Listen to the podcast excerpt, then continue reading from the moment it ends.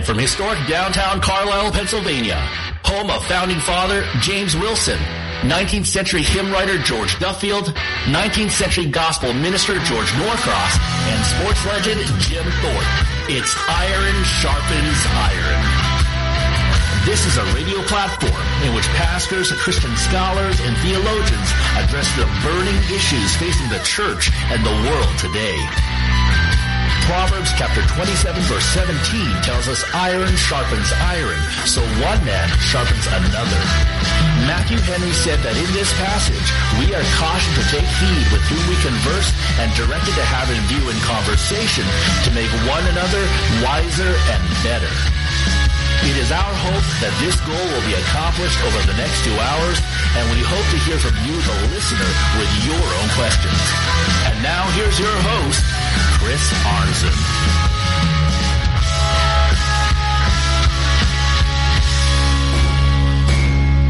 Good afternoon, Cumberland County, Pennsylvania, Lake City, Florida, and those listening internationally over the internet at Iron Sharpens Iron This is Chris Arnzen, your host of Iron Sharpens Iron Radio, wishing you all a happy Tuesday on this 28th day of February 2023. And I am thrilled to have a first time guest today who comes to us by the enthusiastic urging of Jerry Johnson, who is a Reformed Christian apologist and documentarian, most well known for his DVD series, Amazing Grace uh, The History and Theology of Calvinism. He told me you've got to get Zach Signs on the program today and talk about his uh, mission field that he labors in to the biker community. And that's exactly what we're going to do today. Zach Signs is the owner of the Shooter's Zone and a Biker's Look. And uh, we are addressing making the biker community a mission field. It's my honor and privilege to welcome you for the very first time ever to Iron Sharpens Iron Radio, Zach Signs. Well, well, thank you, Chris. I'm glad to be here. And hopefully, uh, this doesn't jeopardize JJ's and yours uh, friendship at all, me being on here. well, first of all, before we even get into uh, our main theme, uh, number one, let's hear about the shooter's zone and a biker's look. Sure. Well, the shooter zone is just uh, something I do. I develop content for the uh, high power airgun industry. And so my role is basically to work with several different companies and uh, take their products, uh, create content, whether that be verbal content, written content, or photographic content to distribute it throughout the internet. As far as a biker's look, uh, that's a book I wrote about two years ago. It's called A Biker's Look at Romans. And um, real happy with it. God bless me with that book, and it's it's served its purpose over the last two years. And you also have a website called The Biker's Look, correct? Or a YouTube page. That's correct. Yeah, sure do. And yeah, YouTube page I have as well too. You know, you got to do all that stuff, I guess, these days. and going going back to the shooters zone, you said these were air guns that you are dealing with in this uh, this website. Yeah, a lot of people don't don't really realize that um, you know the progression of air guns has really escalated over the years.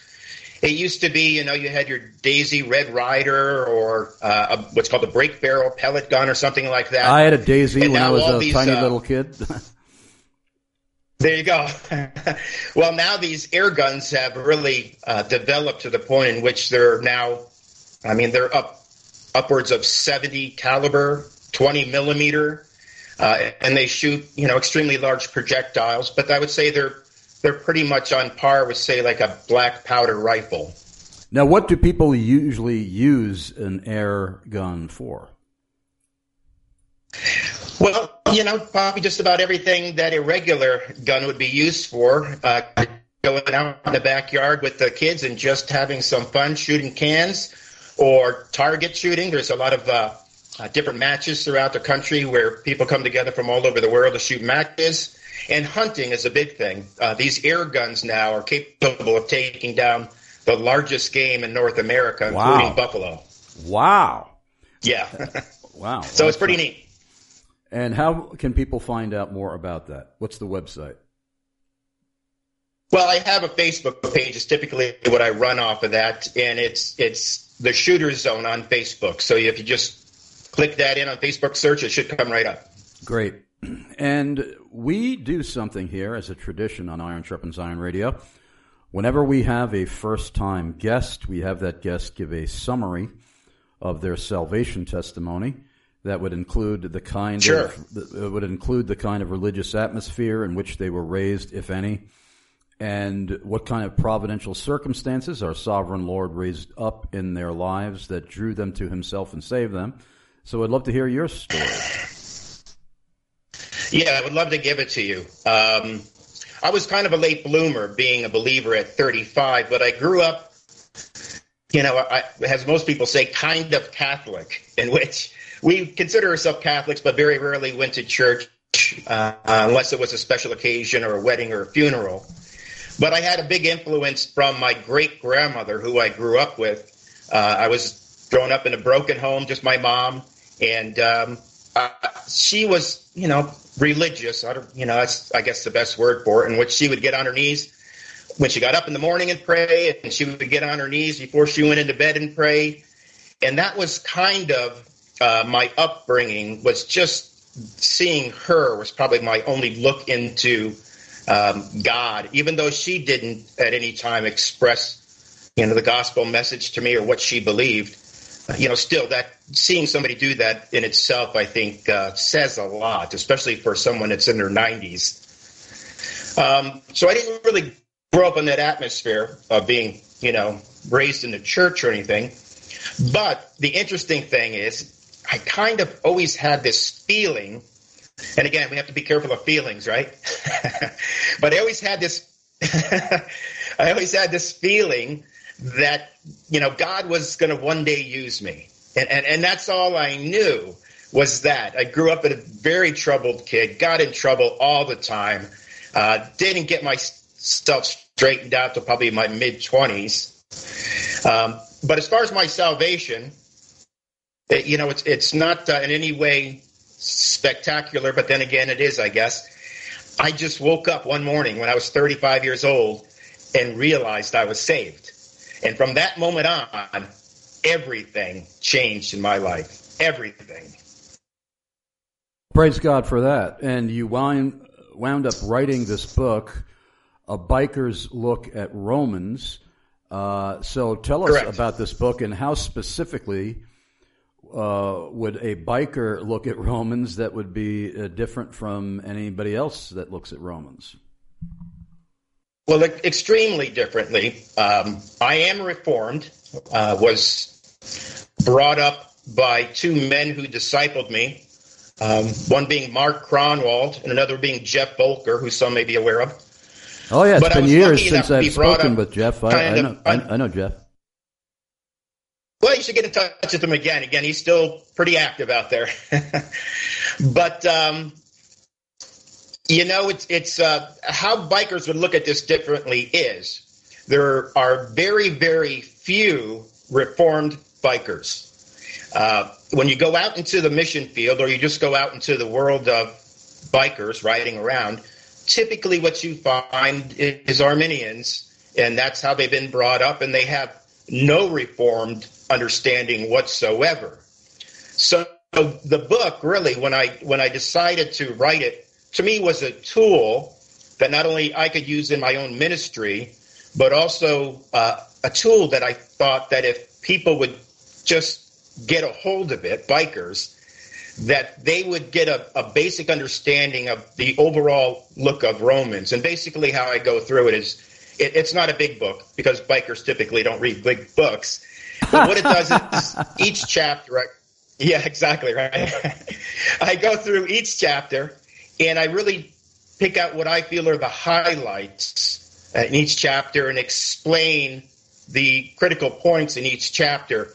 And, and so each chapter could be anywhere from two, three, maybe even four pages long, but I keep it at a minimum uh, again, because they need to have their attention held, and, and they're not going to pick up a two or three hundred page book and read it from front to back. So that that was my kind of thought on the book. And it, upon its introduction two years ago, it actually did uh, very well for a while. It, it went up to uh, number two bestseller in uh, new releases in the Christian category. So again, it was really a blessing to have that uh, out there. But you know, when you're when you put out a book yourself and you don't have a you know big company behind you, there's only a certain amount of time before it starts to fizzle a little bit, and that's kind of where it's at now. Well, how did you first become interested in riding motorcycles? Uh, and uh, tell us this story about how you bought your first motorcycle. Perhaps one was given to you, and you began to ride it. And sure. And and then became even more interested in the whole biker community paradigm, if you could. For sure. Well, I had my first motorcycle at 17. I'm now 60. I just turned 60 this month. And so I've been riding motorcycles really most of my adult life. Um, you know, when I started off pretty much that I needed something to drive. And a friend of mine had this motorcycle. It was a 1972 Triumph Tiger, which was chopped and raked and, you know, a full kind of chopper. And so that was my introduction to my first bike. In, I had several friends that rode at that time. And uh, it's always something that's enjoyable to get together with like, you know, like-minded people. And again, at that time, not a believer um, and just go for rides and grab something to eat and have fun, things like that. That was my introduction. As far as uh, how I progressed in that, again, I've always had a motorcycle until I moved from Connecticut to Arizona in 1988 or 89. And for a few years, I didn't have one until I got established out there. And once I got reestablished out there and started making money again, then I purchased another motorcycle and and I have had a motorcycle ever since that time. And so as as it progressed, uh, it wasn't long after I became a believer that I met a gentleman. Uh, I was having lunch in this place, and he also rode motorcycles. And he introduced me to Mark Kronwald, again, one of the two people that kind of discipled me as a young Christian. And Mark did this thing called uh, Friday night biker Bible study. now, Mark came from a background of him and his wife, and especially his wife's family, uh, were kind of big in the Phoenix area, in which uh, the family typically gave out uh, quite a bit of money and land in order to build churches. So uh, Mark was a elder at the church he was at at the time, which was called East Valley Bible Church, Gilbert. And so I just started going to his Friday night biker Bible study and starting to kind of grasp everything. And, and right from the beginning, you know, it all made sense to me, everything he was saying. I think it, I always tell people there's an advantage to not knowing anything about Scripture when you're a new believer because you don't have things to pull you away from the truth as much. You can absorb things and you can really look at it I think, more objectively and, and just really grasp the, the entirety of what the meaning is of Scripture. Um, and so that was my case. Everything that was being taught to me seemed logical to me. It made perfectly good sense how it all fit together. But after a while, I started bringing so many people into the group as a, a young believer that we actually, at that point, decided to split the group into two different groups in which I led one group in a different location, and he led his original group. And, and it was really a progression from there. Well, I have heard from friends who are bikers, who uh, some of whom are in yeah. the CMA Christian Motorcyclists Association. Uh, I have right. I have heard now. This may not be your experience, and it may be not a universal experience, but at least these friends of mine who are, for the most part, on Long Island, New York, uh, that even if a biker group, uh, perhaps even a gang, uh, even if they are not Christian, right. even if they are not Christian, they seem to have uh, a warm uh, acceptance of Christian bikers reaching out to them, unlike many other spheres of society. Is that your experience? Yes, and and I'll kind of explain it a little bit because I guess kind of like anything, as you look at um, Christian motorcycle groups or ministries or Christian motorcycle clubs, even there is this kind of spectrum in which everything works. The the uh, top dogs, so to speak, which are the the motorcycle clubs that are considered to be the largest, most most ruthless club in that area, kind of oversees the entire area that goes on as far as especially motorcycle groups and motorcycle patches.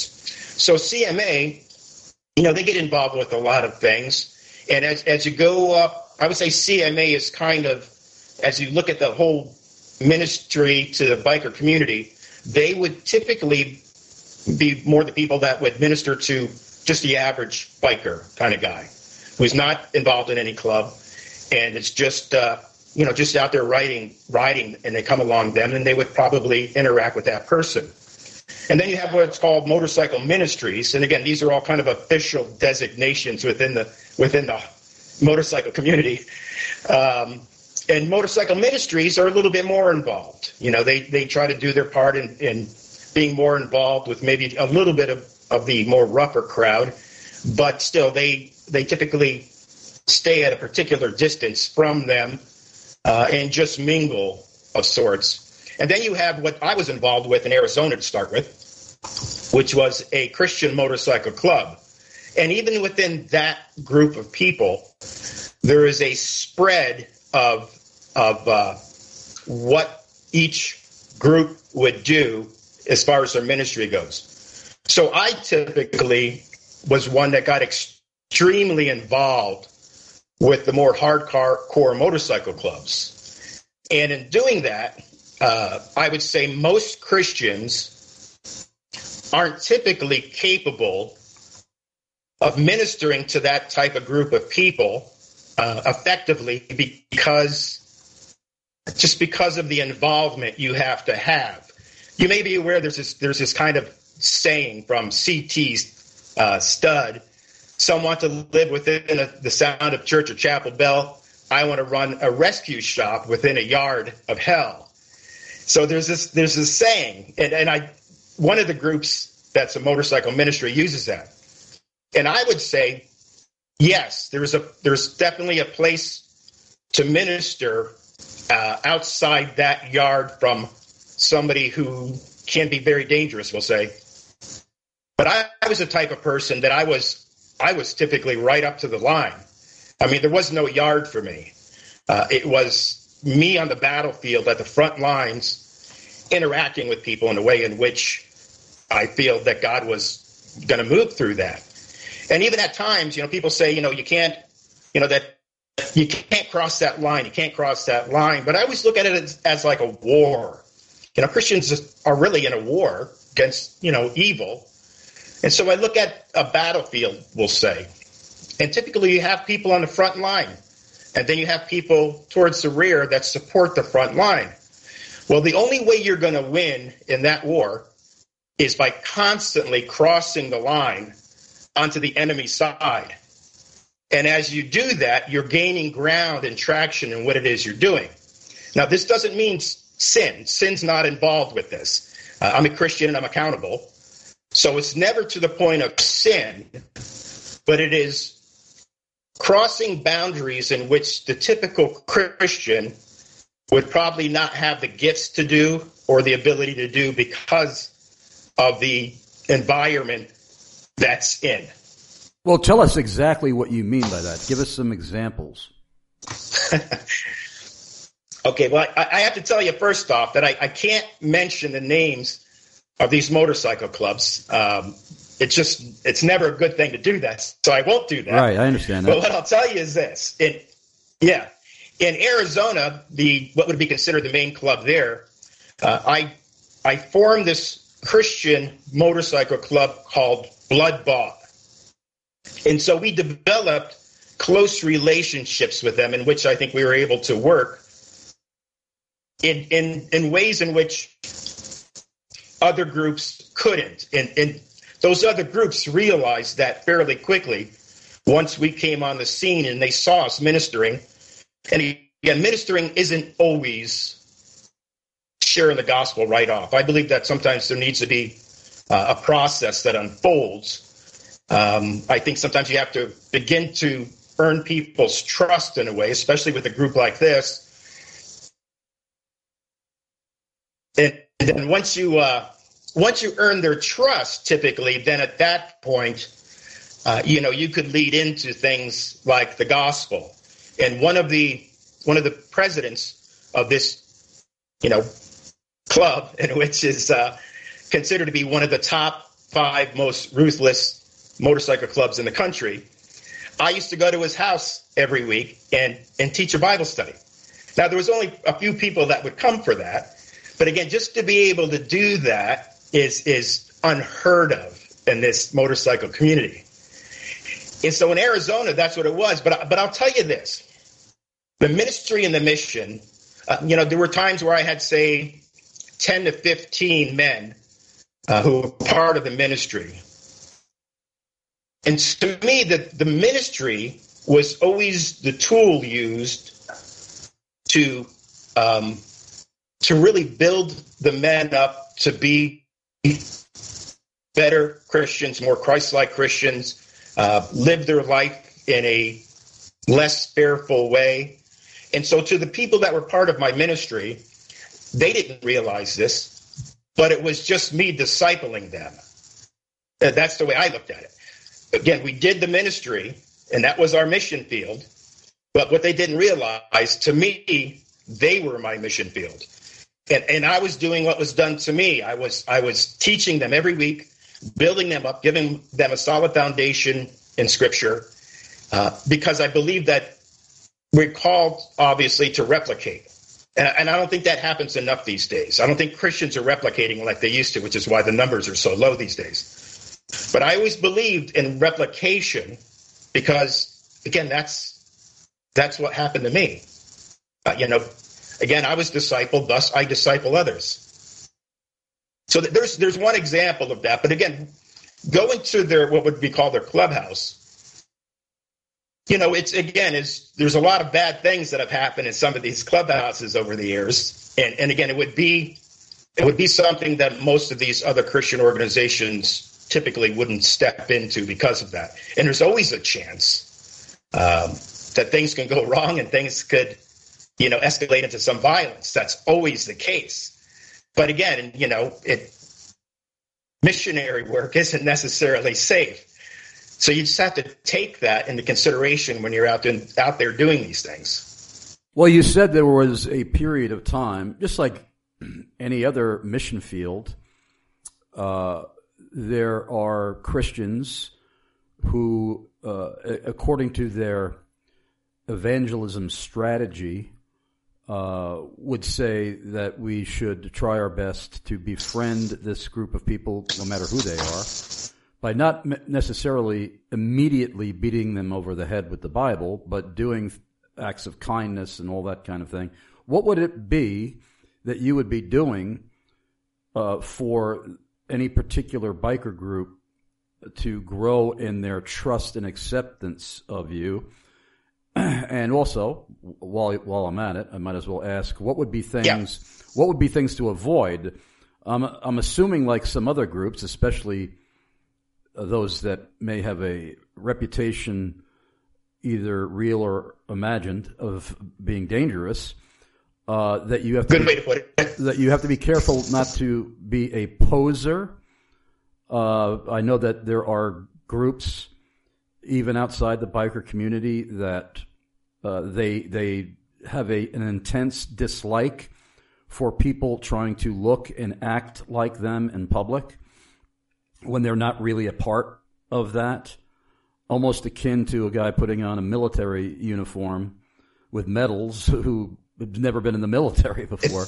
Uh, Sounds like you're well versed at this almost. Uh, well, I even remember uh, as a young man wearing a motorcycle jacket just because I thought it looked cool.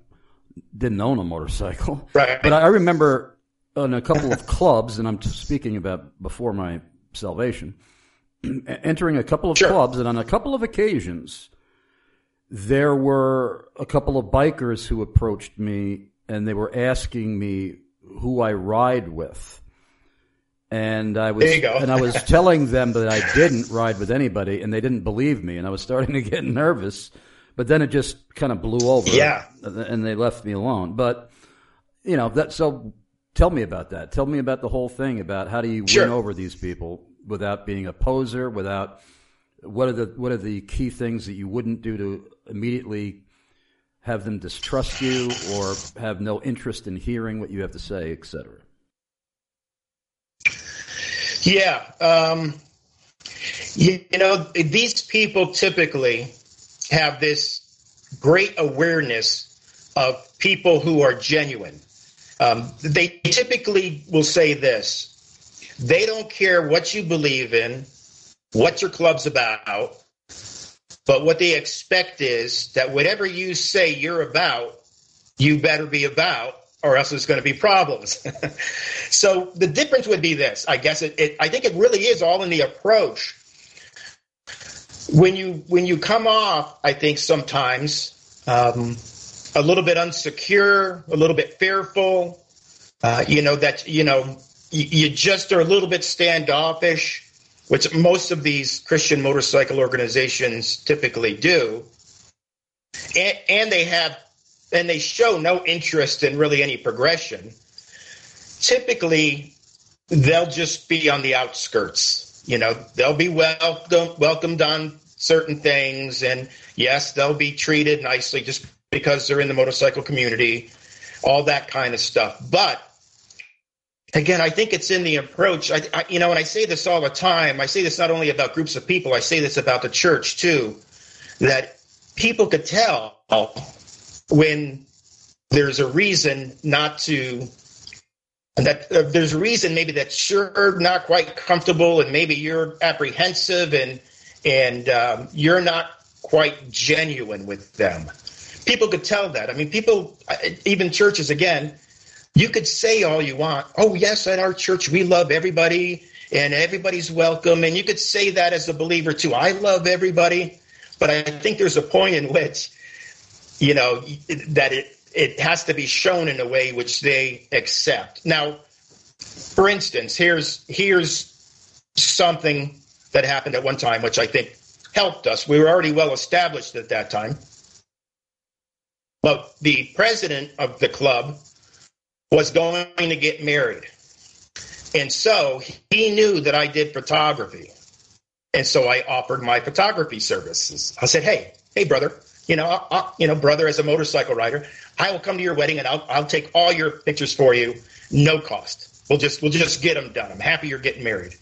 And then I knew uh, one of my other guys, he did actually the officiating of that wedding.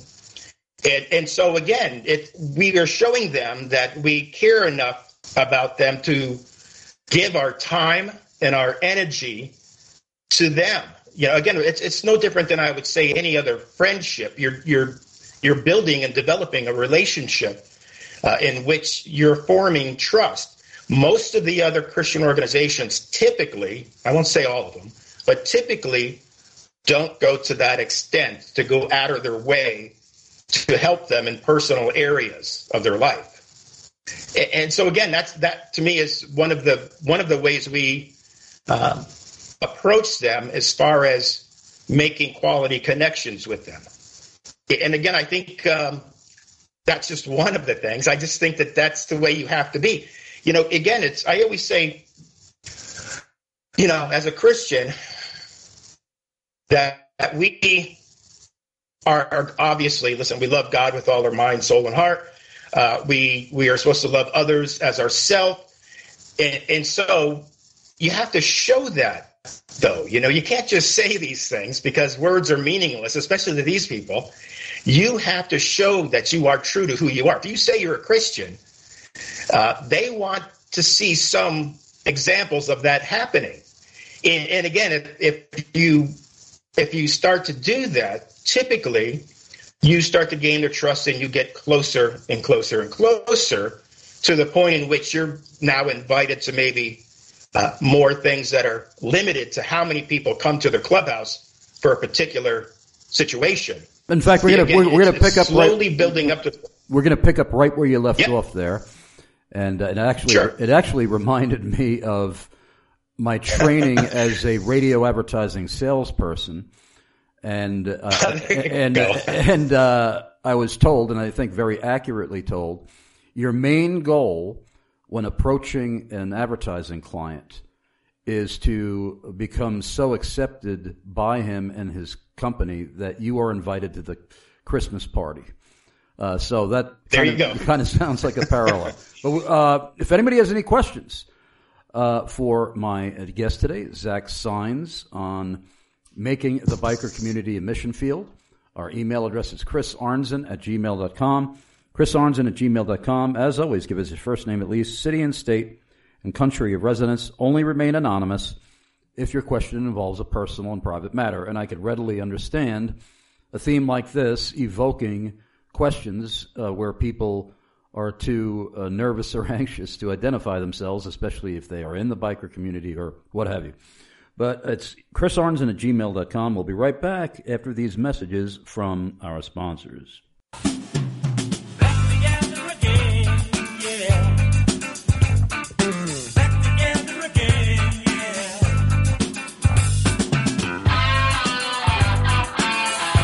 James White of Alpha Mega Ministries here. I'm very excited to announce that my longtime friend Chris Arnzen of Iron Sharpens Iron Radio and I are heading down to Atlanta, Georgia again for the G3 National Conference. That's Thursday, September 21st through Saturday the 23rd on a theme that I have been preaching, teaching, writing about, and defending in live public debates for most of my life the sovereignty of God. I'll be joined on the speaking roster by Steve Lawson, Voddie Baucham, Paul Washer, Virgil Walker, Scott Aniol, and Josh Bice, founder of G3 Ministries. And there's more great news. Chris Arnzen of Iron Sharpens Iron Radio can get you a 30% discount off the registration fee. Go to g3min.org. That's g3min.org and enter promo code G3ISIR. That's G3ISIR for the 30% discount. Chris Arnzen and I look forward to seeing you all Thursday, September 21st through Saturday the 23rd for the G3 National Conference in Atlanta, Georgia on the sovereignty of God. Make sure you stop by the Iron Sharpens Iron radio exhibitor booth and say hi to Chris Arnzen while you're there. Go to g3min.org and enter promo code G3ISIR for your 30% discount off the registration fee.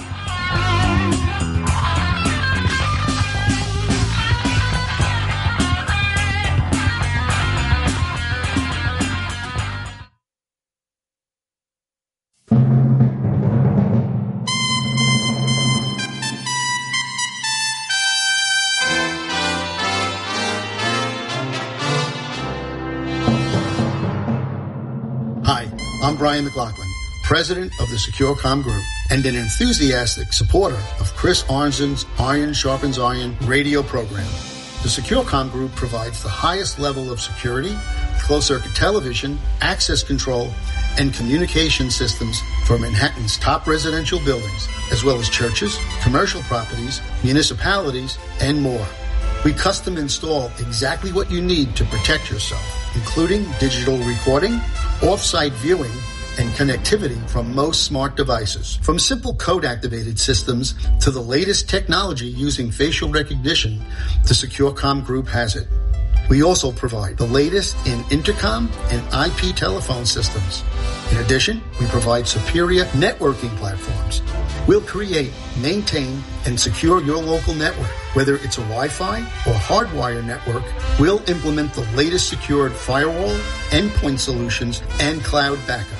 I would love to have the honor and privilege of helping protect the lives and property of Iron Sharpens Iron radio listeners and their associates.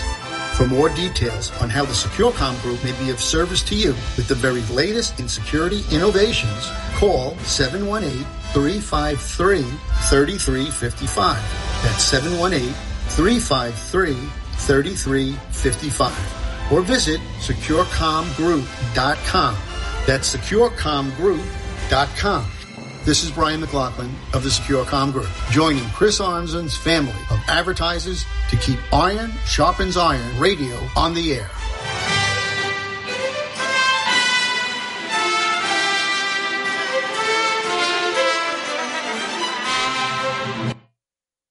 Puritan Reformed is a Bible believing, kingdom building, devil fighting church. We are devoted to upholding the apostolic doctrine and practice preserved in Scripture alone. Puritan Reformed teaches men to rule and lead as image bearing prophets, priests, and kings. We teach families to worship together as families. Puritan is committed to teaching the whole counsel of God so that the earth will be filled with the knowledge of God as the waters cover the sea.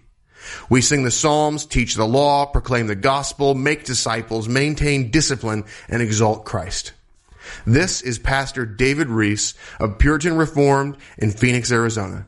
Join us in the glorious cause of advancing Christ's crown and covenant over the kings of the earth. Puritan Reformed Church. Believe, build, fight. PuritanPHX.com. The Prince of Preachers, Charles Haddon Spurgeon, once said, Growing a beard is a habit most natural, scriptural, manly, and beneficial. Grace and peace to all the Iron Sharpens Iron listeners. This is Tony with thestandardbeardcare.com. That's right, thestandardbeardcare.com is a Christ exalting, better known and simple name in beard care. So if you have a beard, know a guy with a beard, or ladies, if you're married to a man with a beard, head over to thestandardbeardcare.com. Check out the vast array of all natural, handcrafted products to make that beard scriptural, manly, and beneficial. And when you do so, you will help to support Iron Sharpens Iron Radio. When you use the promo code IRON at checkout, you will receive free shipping to anywhere in the lower 48, and 10% of your donations will go back to Chris Arnzen and Iron Sharpens Iron Radio. So head over to thestandardbeardcare.com where the standard is the standard.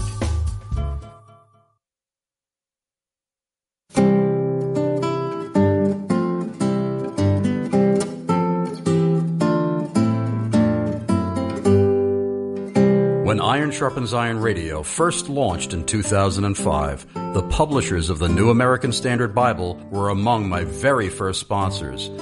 It gives me joy knowing that many scholars and pastors in the Iron Sharpens Iron radio audience have been sticking with or switching to the NASB. This is Daryl Bernard Harrison, co-host of the Just Thinking podcast, and the NASB is my Bible of choice. I'm Pastor Tom Buck of First Baptist Church of Lindale, Texas, and the NASB is my Bible of choice. I'm Pastor Kent Keller of Faith Bible Church in Sharpsburg, Georgia, and the NASB is my Bible of choice. I'm Andrew Rappaport, the founder and executive director at Striving for Eternity Ministries, and the NASB is my Bible of choice. I'm Mark Romaldi, pastor of Sovereign Grace Church of Greenbrier, Tennessee, and the NASB is my Bible of choice. I'm Christopher Cookston, pastor of Prineville Community Church in Prineville, Oregon, and the NASB is my Bible of choice. I'm Matt Tarr, pastor of High Point Baptist Church in Larksville, Pennsylvania, and the NASB is my Bible of choice. Here's a great way for your church to help keep Iron Sharpens Iron radio on the air. Pastors, are your Pew Bibles tattered and falling apart? Consider restocking your pews with the NASB and tell the publishers you heard about them from Chris Arnzen on Iron Sharpens Iron Radio. Go to nasbible.com, that's nasbible.com to place your order.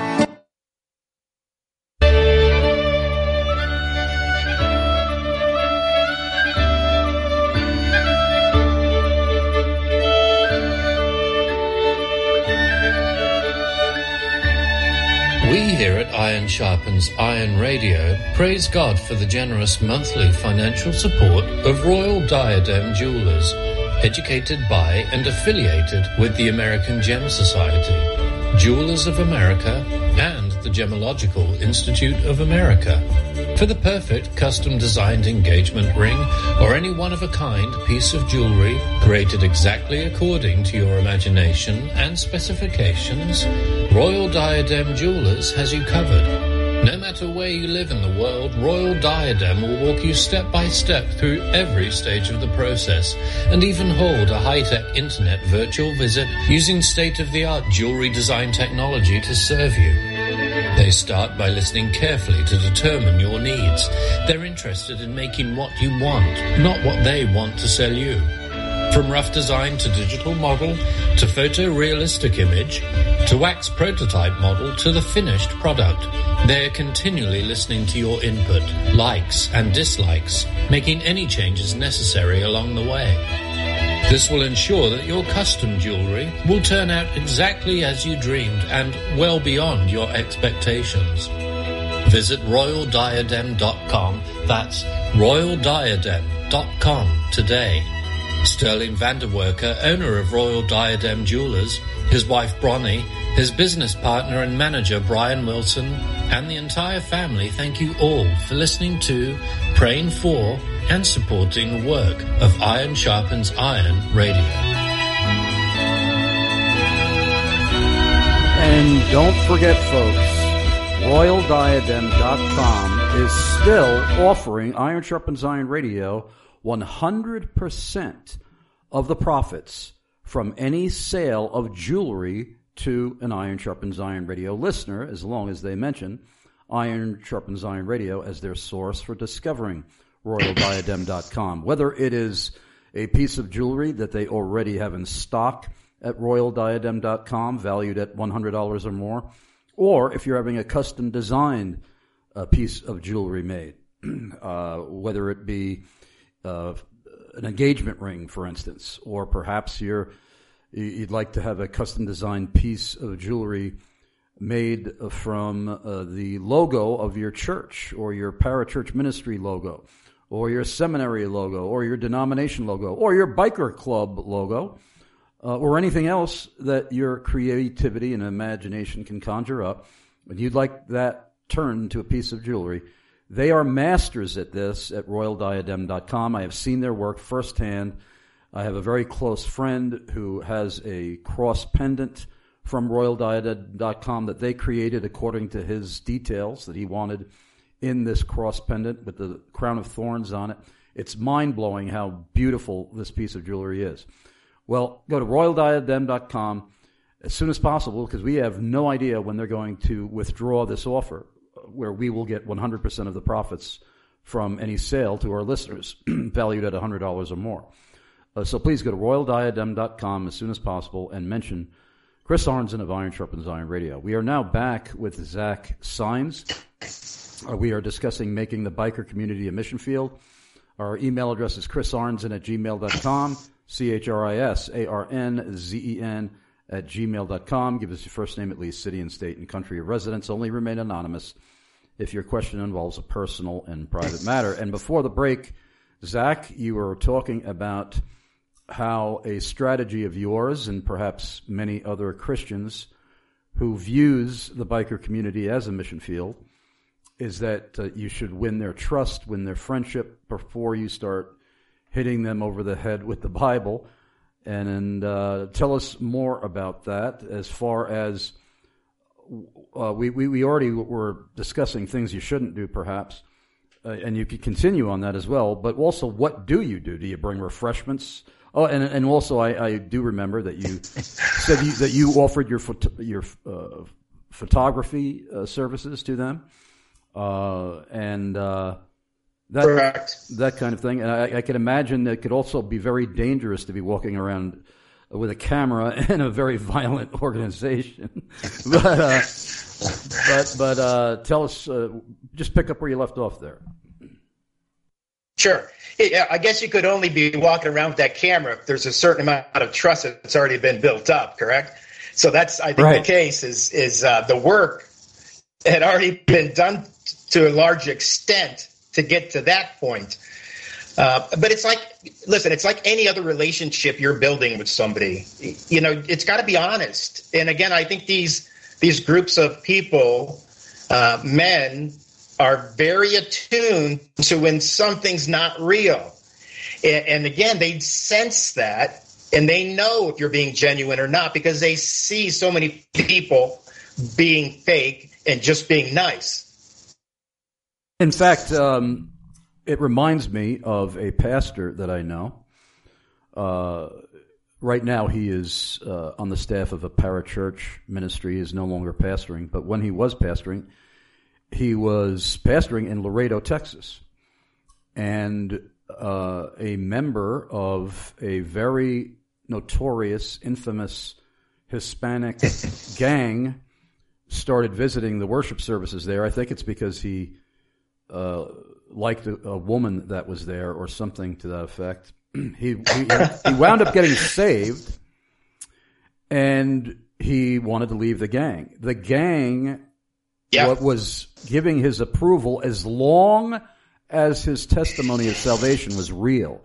And what happened was they sent right. they sent somebody from the gang to view, observe him at these worship services. That guy wound up getting saved. so yeah, that's the way it happens, right? But but but it it seems to be uh, parallel to what uh, you were uh, talking about. How you know they want to see if you're for real, and I'm assuming you know you're hanging around. Exactly right. You're hanging around with these unsaved bikers who may be involved in criminal activity. What do you say when they ask yes. you, "What are you doing here?" You know, what's your, what's your story? What are you hanging around with us for? Yeah, you know, um, that's a good question. You know, again, I don't I don't know if anybody has ever asked me that as far as one of these clubs. Really? Because again, things are you yeah, I know it's funny, right?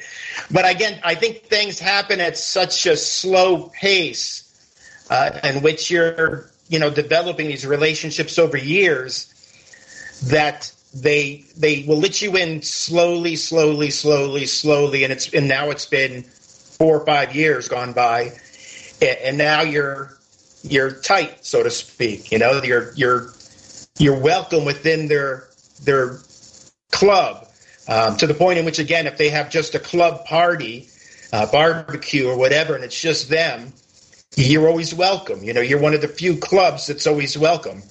Um, so it's such a gradual thing. Again, mission work is never quick. you know, if you, if you plan on it being quick, you're looking at it all wrong. I've been here in, in Appalachia for nine years, and I can tell you this is the slowest mission work has ever gone for me. But um, it just it, it, it just takes time, and you can't rush it, and you can't be impatient, and you got to continually be nourish, nurturing it as you go along. So again, it, it, that's and again, I think that's with anything. Yeah, um, and by the way, uh, I, I, just have to tell this joke before I forget it. Uh, sure. this this story, uh, I was interviewing uh, on the old Iron Sharpens Iron radio show when I was broadcasting out of WNYG in Babylon, Long Island. I was interviewing a former member of a Hispanic gang in prison uh, who got saved in prison and uh, actually married uh, his Christian wife, who was a friend of his mother. Uh, he married her in prison uh, when she knew that he had truly repented and so on. And the warden actually performed the ceremony. The warden had become very had become very fond of this guy, but he was sitting right next sure. to me.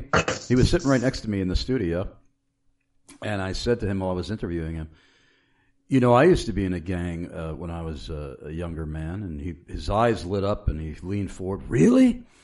I said, "Yeah, we were called the Calvinist Crusaders." And he said Really? I, I, said, yeah, we used to break into Arminian churches and rewrite the words in their hymnals. that's funny. Anyway, we should do that though. I think that's a good. Uh, that's a good thing to do. Um, but uh, let, let, me take one. So again, you know, okay. again, the process is extremely slow. Yeah, well, let me take one listener question here. And uh, just as I uh, sure. thought, this listener is remaining anonymous, just like uh, I'm expecting this will happen. Uh, this anonymous listener says, One thing that I have come to realize with some of my friends who are in Christian biker clubs is that very often they are so involved with other activities in the club that they rarely show up in a church where they are to be held accountable and have the oversight of elders. Is this a rampant problem, or is this something that I am just witnessing? I think it would depend on your location. Um, I think that the majority of the events that happen in Phoenix, and, and again, Phoenix being 5 million people, there's probably, oh, I don't know, probably 40 clubs throughout Arizona and, and the large majority of them in Phoenix. And so there's always something going on. But typically, um, it didn't rarely happen on Sundays. But again, that would be depending on probably your location and what those groups decide to do and, and the times in which they hold them.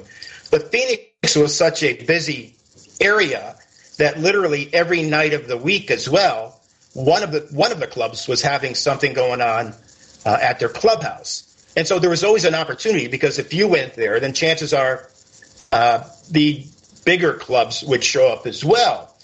But on occasion, you know, and, and again, I I would say just on occasion, there there were opportunities where we said, listen, this this doesn't happen all the time, and uh, yeah, it's just important for us to miss church Sunday to do this.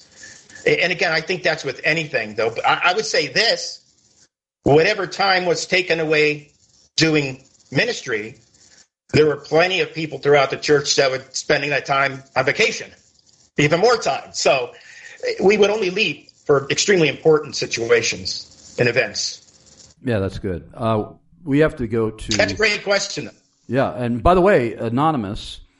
Uh, thanks to the generosity of our guest today, Zach Signs, you have won a free copy of his book, A Biker's Look at Romans. So obviously, you're going to have to email me your full name and mailing address. It won't be disclosed over the air, obviously. And uh, we will have Cumberland Valley Bible Book Service, cvbbs.com, ship that book out to you. And if you are a first time questioner, you'll also receive a free New American Standard Bible, compliments of the publishers of the NASB.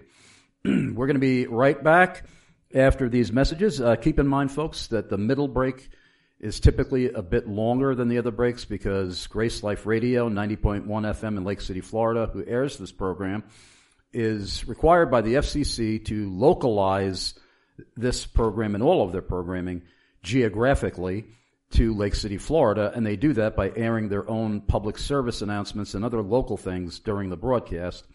And it just so happens they do that in the middle of the show. We simultaneously, however, air our globally heard commercials. So use this time wisely. Write down as much of the contact information for as many of our advertisers as you can so that you can more frequently and successfully respond to our advertisers.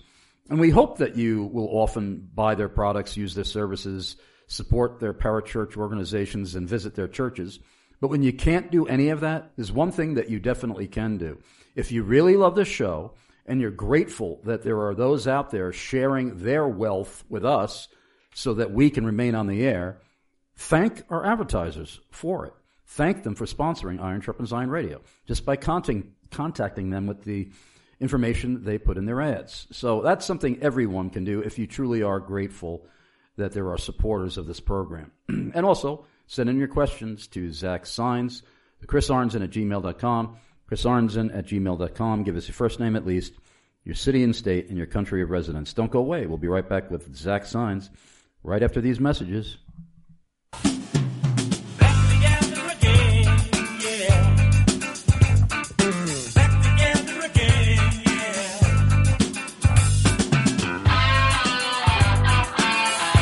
James White of Alpha Mega Ministries here. I'm very excited to announce that my longtime friend Chris Arnzen of Iron Sharpens Iron Radio and I are heading down to Atlanta, Georgia again for the G3 National Conference. That's Thursday, September 21st through Saturday the 23rd on a theme that I have been preaching, teaching, writing about, and defending in live public debates for most of my life the sovereignty of God. I'll be joined on the speaking roster by Steve Lawson, Voddie Baucham, Paul Washer, Virgil Walker, Scott Aniol, and Josh Bice, founder of G3 Ministries. And there's more great news. Chris Arnzen of Iron Sharpens Iron Radio can get you a 30% discount off the registration fee. Go to g3min.org. That's g3min.org and enter promo code G3ISIR. That's G3ISIR for the 30% discount. Chris Arns and I look forward to seeing you all Thursday, September 21st through Saturday the 23rd for the G3 National Conference in Atlanta, Georgia on the sovereignty of God. Make sure you stop by the Iron Sharpens Iron radio exhibitor booth and say hi to Chris Arnzen while you're there. Go to g3min.org and enter promo code G3ISIR for your 30% discount off the registration fee.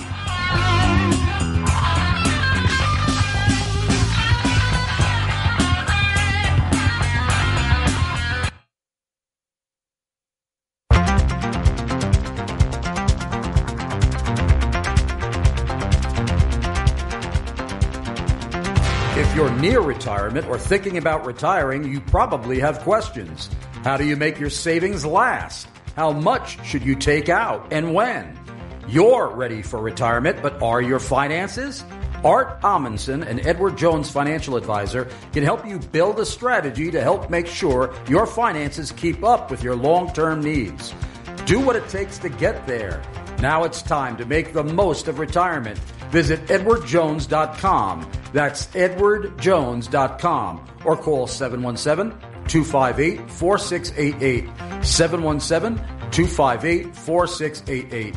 We here at Iron Sharpens Iron Radio are forever grateful for the generous financial support of Art Amundsen, Edward Jones Financial Advisor in Carlisle, Pennsylvania. Call 717 258 4688 today.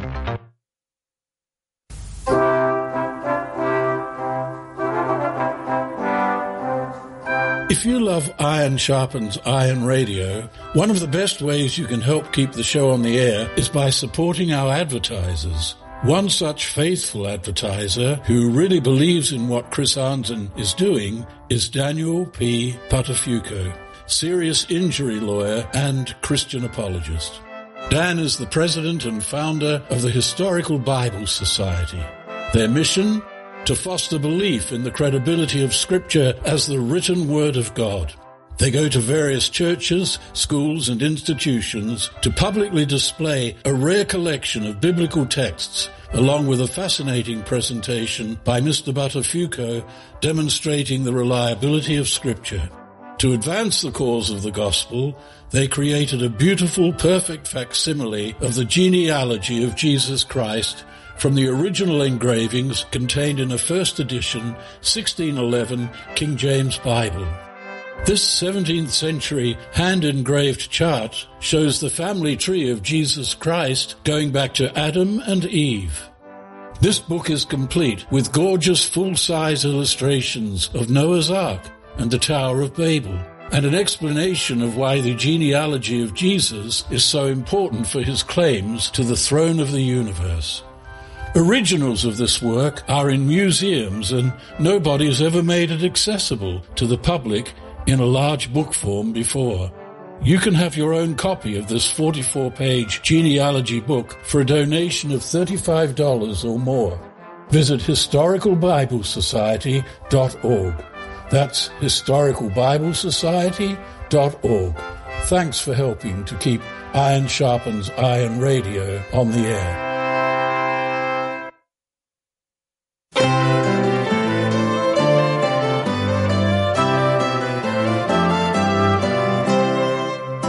Iron Sharpens Iron Radio first launched in 2005, the publishers of the New American Standard Bible were among my very first sponsors.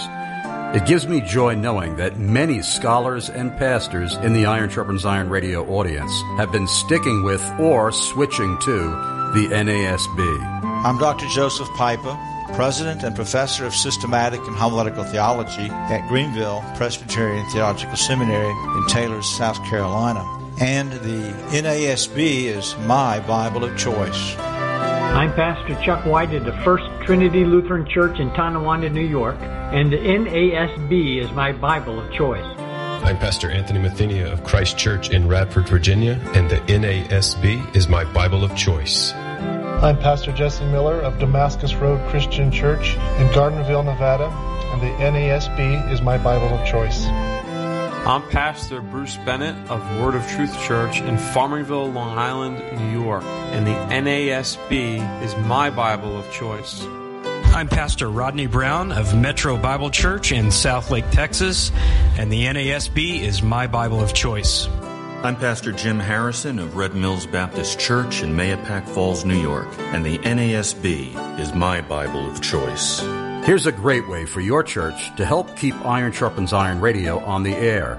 Pastors, are your Pew Bibles tattered and falling apart? Consider restocking your pews with the NASB and tell the publishers you heard about them from Chris Arnzen on Iron Sharpens Iron Radio. Go to nasbible.com, that's nasbible.com to place your order. Getting a driver's license, running a cash register, flipping burgers, passing sixth grade. Do you know what they all have in common? They all require training, assessments, and certifications. But do you know what requires no training at all? Becoming a parent. My name is A.M. Brewster. I'm the president of Truth Love Parent and host of its award winning podcast. I've been a biblical family counselor since the early 2000s, and what I've discovered is that the majority of Christian parents have never been biblically equipped to do the work of the ministry in their homes. That's why Truth Love Parent exists. We serve God by equipping dads and moms to be the ambassador parents God called and created them to be. We produce free parenting resources, train church leaders, and offer biblical counseling so that the next generation of dads and moms can use the scriptures to parent their children for life and godliness. Please visit us at truthloveparent.com.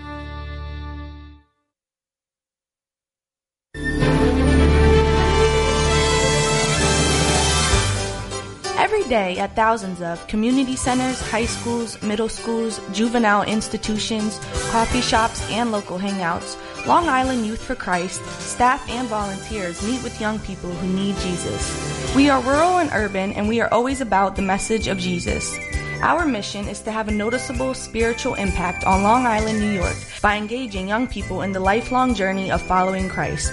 Long Island Youth for Christ has been a stalwart bedrock ministry since 1959. We have a world class staff and a proven track record of bringing consistent love and encouragement to youths in need all over the country and around the world. Help honor our history by becoming a part of our future. Volunteer, donate, pray, or all of the above. For details, call Long Island Youth for Christ at 631 385 8333. That's 631 385 8333. Or visit liyfc.org. That's liyfc.org.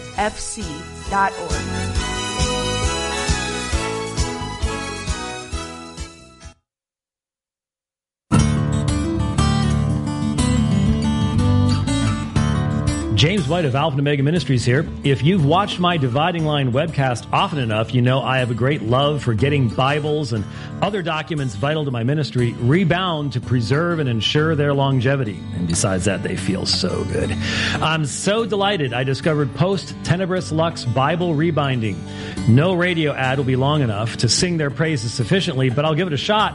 Jeffrey Rice of Post Tenebris Lux is a remarkably gifted craftsman and artisan. All his work is done by hand from the cutting to the pleating of corners to the perimeter stitching.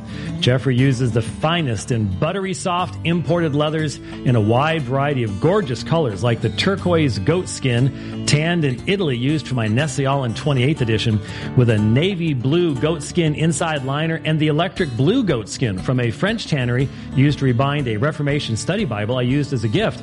The silver gilding he added on the page edges has a stunning mirror finish resembling highly polished chrome. Jeffrey will customize your rebinding to your specifications and even emboss your logo into the leather, making whatever he rebinds a one of a kind work of art. For more details on Post Tenebris Lux Bible Rebinding, go to PTLBibleRebinding.com. That's PTLBibleRebinding.com.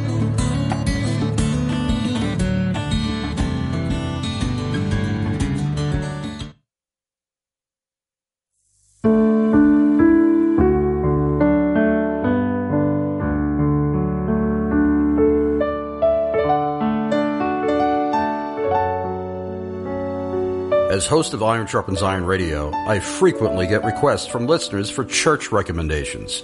A church I've been strongly recommending as far back as the 1980s is Grace Covenant Baptist Church in Flemington, New Jersey, pastored by Alan Dunn. Grace Covenant Baptist Church believes it's God's prerogative to determine how He shall be worshiped and how He shall be represented in the world. They believe churches need to turn to the Bible to discover what to include in worship and how to worship God in spirit and truth.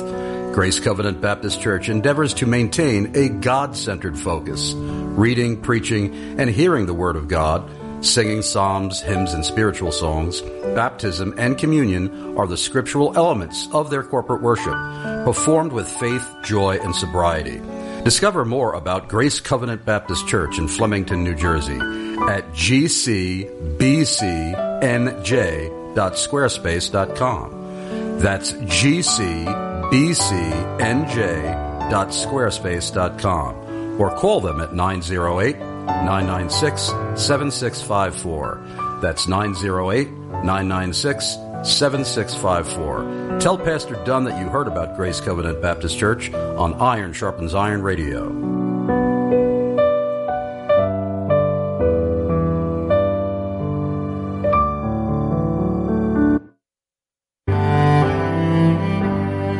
Charles Haddon Spurgeon once said, Give yourself unto reading. The man who never reads will never be read. He who never quotes will never be quoted. He who will not use the thoughts of other men's brains proves that he has no brains of his own. You need to read. Solid Ground Christian Books is a publisher and book distributor who takes these words of the Prince of Preachers to heart. The mission of Solid Ground Christian Books is to bring back treasures of the past to minister to Christians in the present and future, and to publish new titles that address burning issues in the church and the world. Since its beginning in 2001, Solid Ground has been committed to publish God centered, Christ exalting books for all ages.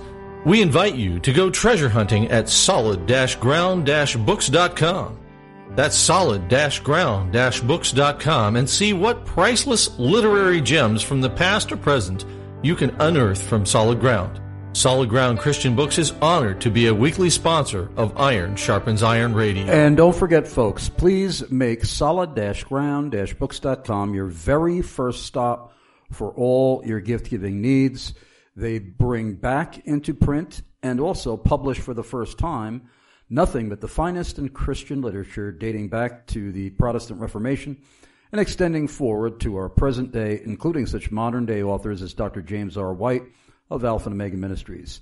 So please visit solid-ground-books.com frequently, purchase generously, always mention that you heard about them from Chris Arnzen of Iron Sharpens Iron Radio.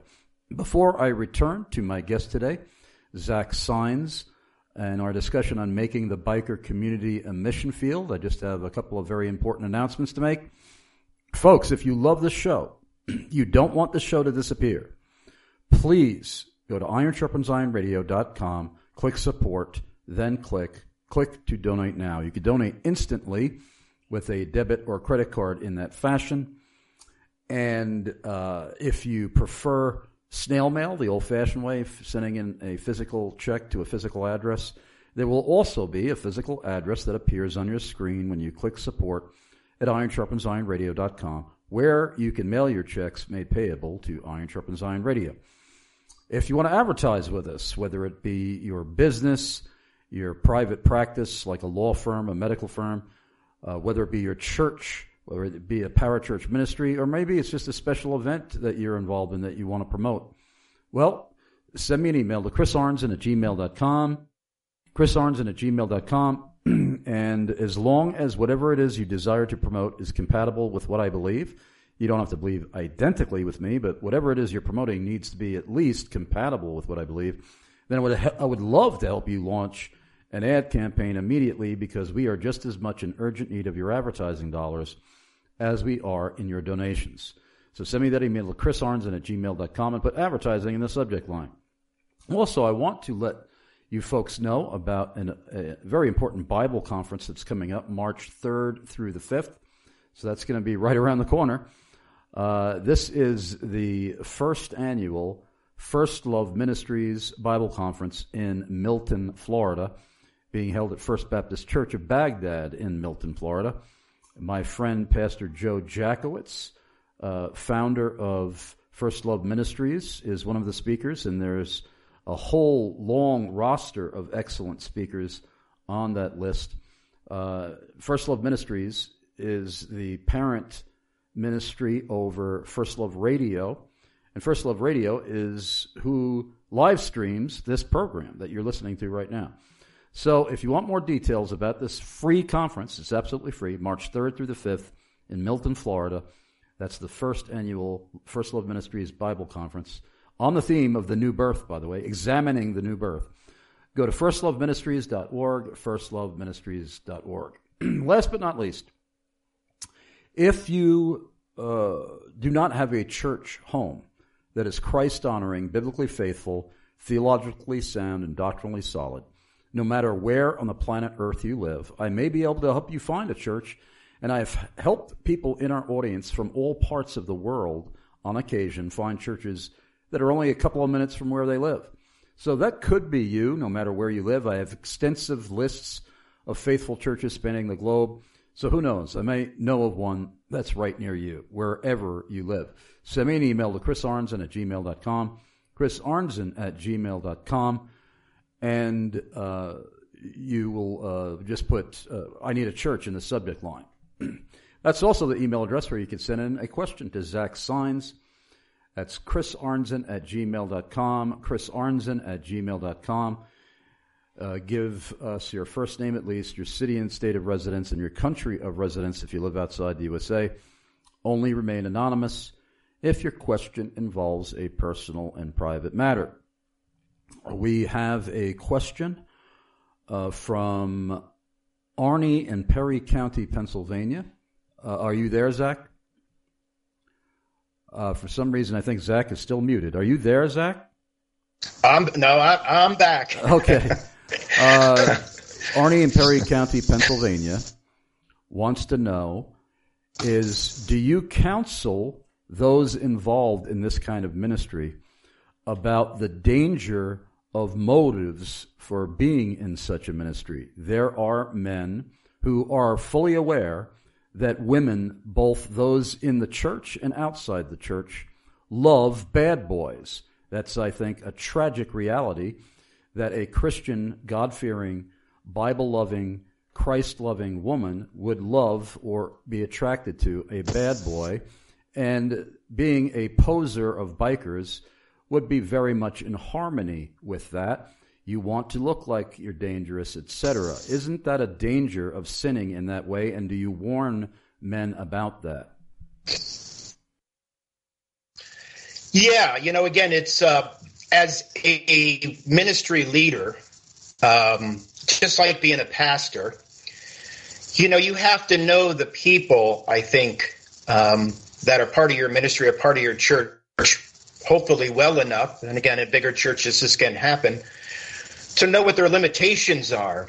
And again, this is a this is to me more of a discipleship program uh, for men that I recognize need to be uh, built up into stronger biblical men. So, in saying that, I have a responsibility over everybody that comes with us that goes to these uh, different clubhouses and things like that.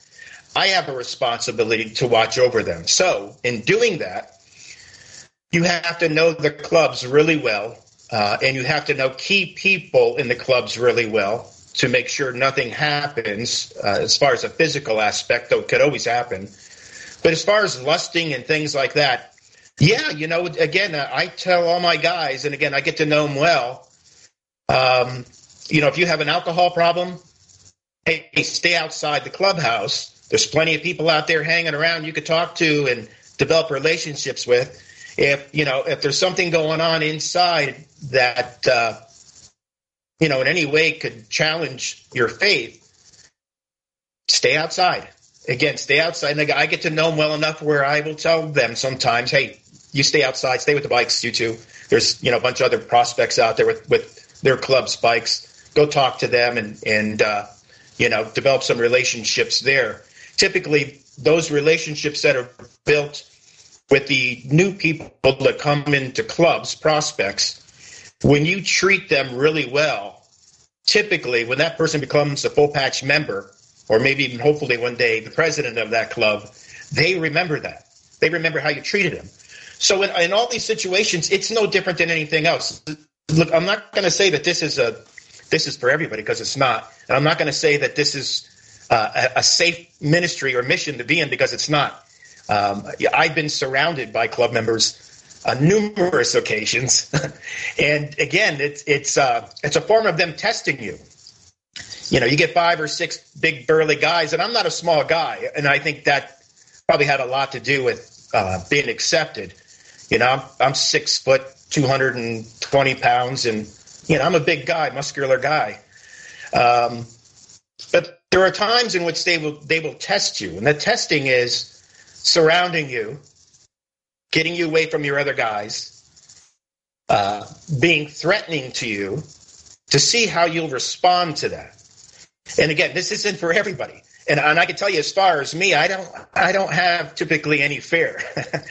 so when when that happened to me, you know, it's pretty common that I'll just look whoever's the lead guy uh, in the eyes, and I'll just say, "Here I am. What do you, what do you want to do? Here I am." You know, and again, that they, I think that's part of the acceptance. And again, this has happened with more than one club. I don't have any problems standing toe to toe with guys and saying, "You want to test me? Here I am." Um, it's luckily it's never transpired into something beyond that point. But if you go to the Middle East, you know, if you go to certain parts of South America, you go to Russia, places like that, it's dangerous. It's dangerous. So this ministry isn't for um, the weak-minded or or even sometimes the physically weak. You know, it, it's this is a ministry in which um, you should know yourself very well. In First Corinthians 9, Paul says, Be all things to all people, and he goes through this list. I don't think he's telling us to make sure that we know each culture around us well. I think what he's saying is whatever culture you decide to go into, that you better know yourself. You better know your, your capabilities. You better know your gifts. Um, and, and again, you have to be prepared to do do this kind of ministry at this level. Uh, it, it's it's not the type of ministry you could just come into and think, you know, that you're going to have any success right off the bat. It, it, it, takes years to do this, and for all the new guys that come in or that came in uh, to my club, I would tell them right off: say nothing, don't look into, don't look at anybody directly. Um, take off your hat and your sunglasses because they want to see your eyes. Take off uh, gloves if you have them on, because if somebody wants to shake your hand, it's an insult to shake their hand with a glove on. Again, this this is no different than any other missionary field in which there's training involved. Again, you go to any place in the world to do missions, there's a requirement of training that goes into that. This is no different. There's a requirement of training in which that new person coming in needs to be built up in a way in which uh, there is the least amount chance of failure there can be or violence put upon that person there could be. All, all my guys knew when we would go to a clubhouse, and again, there were more clubhouses that were more threatening than others. They all knew, and I would tell them going in, I don't want anybody out of line of sight with me because things go sideways quick in these places. I mean, we've been to clubhouses where you know, uh, if we didn't leave there right now, uh, there was one shootout in which I think one person was killed and three other people were shot. It, it only what only saved us was me understanding and and seeing the tensions around us and knowing when to say, "Let's go now." And my guys knew you keep in the line of sight. There were clubhouses that we went to. Speaking on the women aspect of it, in which we would develop relationships with enough to bring some of the women who we did consider important parts of the ministry um, in order to then socialize with the women in that club because you know typically there's a lot of problems in that type of scenario in, in club life. There's a lot of problems. Uh, not only with the guys but with the women as well. You know, it could be drugs, it could be alcohol, it could be violence, whatever it is. There's problems, and so there's a certain amount of training that needs to go in to the women as well as far as what they need to know to handle themselves properly and not get in any trouble. So again, I, you know, do I do I say for everybody, hey, yeah, you should become part of this this type of uh, mission work? No, because again, if this is a small, um, this is a, a minority of Christians, probably a small minority of Christians, in which can be in this missionary field and and have not only what hopes to be success, but not having the life beaten out of you as well. Again, this is this can be an extremely dangerous place to be. So I don't want to I don't want to give anybody the impression that you know everything is roses. It's not. It's it's not not at all, and it is not a safe place. And again, husbands have to know their wives well in order to bring them uh, into the ministry. I have to know them well. So typically, anybody that was part of us, you know, the mandatory thing was you had to come to all the Bible studies. Um, you had to spend, you know, a, a, a, good amount of time with us in order to, to, you know, for me to kind of see who you are and how you act. And I, have just been really good with kind of seeing in people who they are. It's kind of a gift I've been given. And again, it's kept me and a lot of my people out of trouble. But you have to just be able to have the gifts in order to see who people are, to trust enough to bring them into that situation to begin with. Um, again, it's important to know. I don't care what missionary field you go into. I don't. I don't even care. Listen, life is a missionary journey for every Christian. If you don't think you're a missionary, uh, I don't. You know, again, I don't. I don't know how you say you're a Christian. We are called to be out in the world and that's anywhere in the world. That could be your next door neighbor, or that could be, you know, a motorcycle club, or that could be, you know, Middle East or you know, North Africa or wherever it is. Um, everybody is called to be a missionary in some form or another, and it's important that you know who you are. And I would give this same, this same, you know, thing to a church, the same uh, statement I was part of a church in in uh, Arizona in which well, the first church I actually went to was a a church that was sent out to uh, plant a church at Arizona State University, and so it, it, it was very intentional. You know, we we knew who the people were that we wanted to minister to. Um, and, and, so that, that was our, focus was that again that's it's the same way in any missionary field you have to know the people that you're going to be uh, ministering to. So within that, we, we were very lucky. We had a gifted pastor at the time, and we, I think, built up our church from about 25 people to start to roughly, I don't know, seven or 800 people in the first year. Um, and then there was a point in which the pastor had stepped down.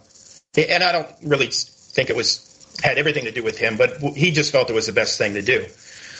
But in any case, we had gotten a new pastor, and part of the requirement when we were looking for a new pastor was that you have an interest in this outreach ministry to Arizona State University, and which this person said they did. Well, that changed pretty quickly. and so when I realized, and when they had kind of verbally said that we're going in a new direction, I made a statement in which nobody understood. And again, having been in ministry, I think it's an important thing to to ask yourself uh, as a church as well.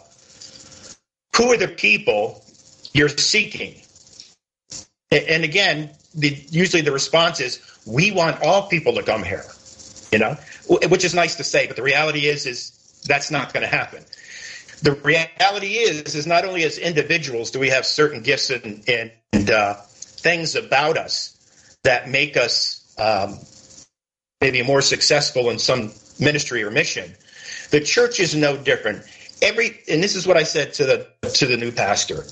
I said everything this church does, from how you preach to the color on the walls, affects who's going to come into this church. Now I know I know we wish it that wasn't the case, right? We all say that. Well, that's not the reason why you go to church because color on walls. No, uh, it's not why you go to church because of, of the people that treat you bad in there. No, but the reality is, as, as human beings, we tend to um, have things built into us that attract us to certain churches. Um, and, and I, you know, again, his response is, we want to reach out to everybody. And I would say, okay, that's great. But we, we had a mission of reaching out to ASU students, and we were very successful at that. It sounds like you have no direction. And again, that's exactly what I said to him because the reality is he didn't have any direction of where we are going to go from for church. You, you can't just have this broad stroke and say, we're going to, you know, we want everybody to come in here. No, we're not going to go out to anybody, but we want everybody to come here. Again, that's, that's not how it works. It would be so nice if we could just, you know, plan a church and not think about anything and it just be filled up every single church. That's not the way it works. It's a lot of hard work. You know, again, our, our ministry in Phoenix led up to us planting a church and, and having a church for three years until the housing market crashed there. But again, you know, you this this stuff, whether it be church or whether it be missions or whether it be ministry, you have to be intentional. I mean, you, you just do. Paul was in, very intentional in everything he did, and I think that's why his comments in First Corinthians, Corinthians nine. I think that's what he's talking about. You know, you, you better know who you're going to. You better know who you're here for. You know, you, you that better be intentional. You, what's your intent? Do you know who you are? Do you know who you are as a church? Do you know who you are as a person? Do you know your capabilities? Do you know your, you know, your your lackings? Again, these are all things that everybody needs to think about. And when you don't, when you're not intentional, and you don't know who you are as a person, or you or you don't know who you are as a church, it becomes very difficult to be successful uh, in the Christian field. It, it just does. All these things have to be thought about. And so, again, with every ministry you're in, there's a thousand things to think about. And, and it's the person who who is the overseer Again, whether it be a ministry, whether it be missionary work, whether it be a church, I, I say they're all kind of the same uh, to a certain extent. You know, again, there's a lot of responsibility in that, and not just anybody can do it. You, uh, again, you have to have the right gifts and the right talents and the right smarts and everything else that go along with it to be able to lead a group of people and and hopefully God be successful through that. Uh, I, I want to revisit. So that's a that's a short answer, huh? I want to revisit Arnie's question after I read another question sure. that actually hinges on exactly what you were talking about. Uh, we have Cindy in Findlay, Ohio, who asked, "To your knowledge, have Christ- okay. have Christians ever been physically harmed or worse by mixing with dangerous biker clubs during evangelistic efforts?" You know, I, I haven't seen it personally. Um, oh, actually, I did once. Yeah, there was there was this guy. Um, I won't say the organization or the motorcycle Christian motorcycle club he was a part of, but he was he was very disliked. Um, and again, that's that's that comes down to these people are really good at seeing through people. They didn't like so his supralapsarianism. They didn't like so it, this, They didn't like his supralapsarianism. I'm only kidding. I don't know what they didn't like about him, but well, I probably do. He, he, just wasn't genuine, you know. And again, I, they see through that in a second. So him and his he'd come into this event in which was probably about 20 clubs that day, and uh, they you know, word got around, hey, he's here. And, and so it wasn't very long after that. They pretty much chased him out of there. And he got out of there before they got a hold of him. What they would have done to him, I don't know. Um, whether they would actually been physical to him or not, I don't know. But again, it's dangerous out there. Uh, you know, again, it's it's dangerous if you're trying to uh, to talk to Christ, to uh, Muslims in North Africa. It's dangerous if you go to, you know, Iran and try to preach the gospel. Yeah, you know, I mean, look at Paul. Paul was, you know, how many times was he beaten and stoned and all these things. It, it's not for everybody. Can it happen? Yeah. Has it happened? Probably, yeah. Um, but that's just part of it. You know, are you, are you ready to give everything to to the glory of God and to the service of Christ? And again, that looks differently for a lot of different people. Uh, but for me, my everything is if harm comes to me, it comes to me. Uh, you know, again, I'm not afraid of that. I'm a stage four cancer survivor. Yeah, I'm not afraid of much. And I wasn't afraid of much before that. Um, so, you know, you, you're doing it for the right reason. Can you be killed? Can you be beaten up? You know, yeah, yeah, you can. You can. And again, you, whoever's running the show better have enough insight into what's going on around them that he sees it coming before it actually happens.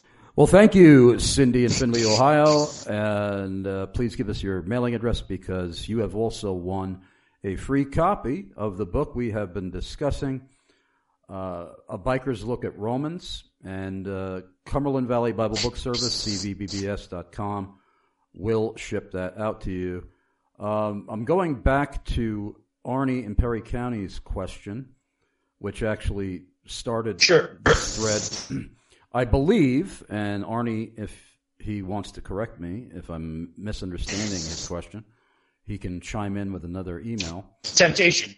But yeah, I th- I think what he was talking about is the danger. I'm not talking about physical danger necessarily. The or Arnie was likely yeah. not, the the danger of a desire to appear as a as a wicked person because you know there is an element of the uh, opposite sex who enjoys that even in the church. I mean, I've even had conversations oh, with women okay. who love the bad boy. Yeah. Uh, and that's that's that's evil to be, to be attracted to something that is the personification of violence and se- Yeah. sexual looseness.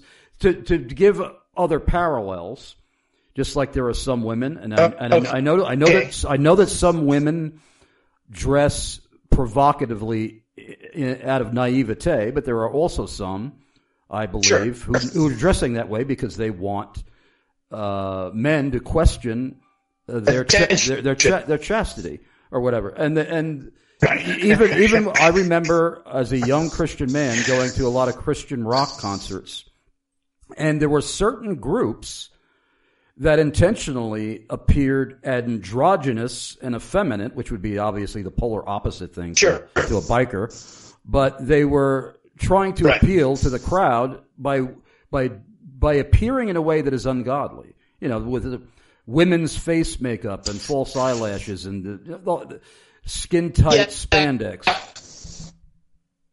So you know what I'm talking about, or what uh, likely uh, Yeah, okay, was so, so let talking me about? ask as far as the point of dressing like a hardcore biker in order to then go out into uh, the motorcycle club world to hopefully uh, hook up with one of the women that's there. Um, you know, again, that's yeah. I would say I, I would spot that problem right off. And I'll be honest with you. There, typically, there weren't too many single people involved with my ministry. Uh, I usually was the only one who was, honestly. so, but I but in saying that, um, obviously that's not the intention. Now, do you do you dress in Muslim garb uh, when you go to a Muslim country in the hopes of hooking up with some woman there? I mean, no. so you know, again, it's it's kind of the same thing. You know, because women over there would be attracted to you dressing up in some Muslim garb. I- again, that's that's not the reason why you do it. And again, I I think I have a very good eye to see through people that are not right for the ministry um, that are doing that. Whether whether it be doing that or whether it be, you know, I catch a whiff of them doing some drugs or drinking alcohol.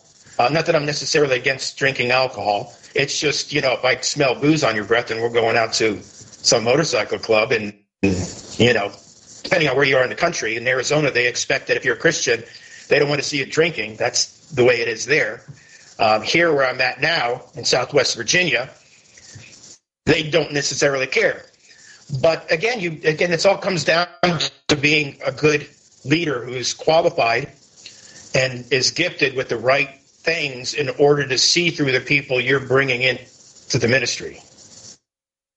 We have uh, Joseph in South Central Pennsylvania. Oh, by the way, uh, Arnie, you've also won a free copy of a biker's look at Romans. Uh, so make sure we have your full mailing address of that Cumberland Valley Bible Book Service, cvbbs.com.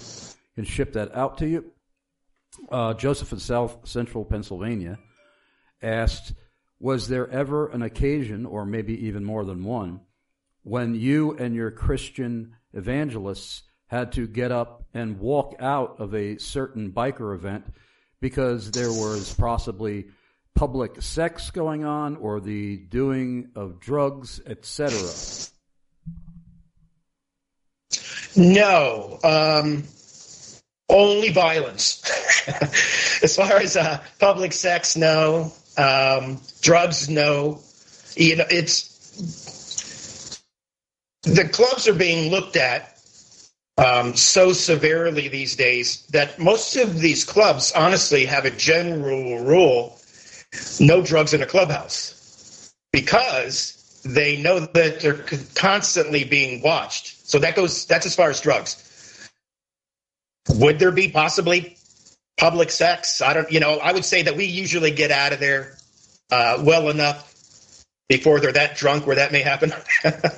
um, so, but again, you know, you have to be careful with everything. And I'll say this, you know, besides what I already said about being surrounded by certain clubs and certain club members in order to be tested, because of my close connections with these two motorcycle clubs I've spent 20 years with, I am now myself on what's called the gang task force list. And it's very difficult for me to go to some countries. I had uh, was going to go to Canada for a friend of mine's wedding from church, and so when I went to go through the crossing to Canada, uh, I was detained. And the first question that was asked to me was, "Are you still part of the motorcycle club?"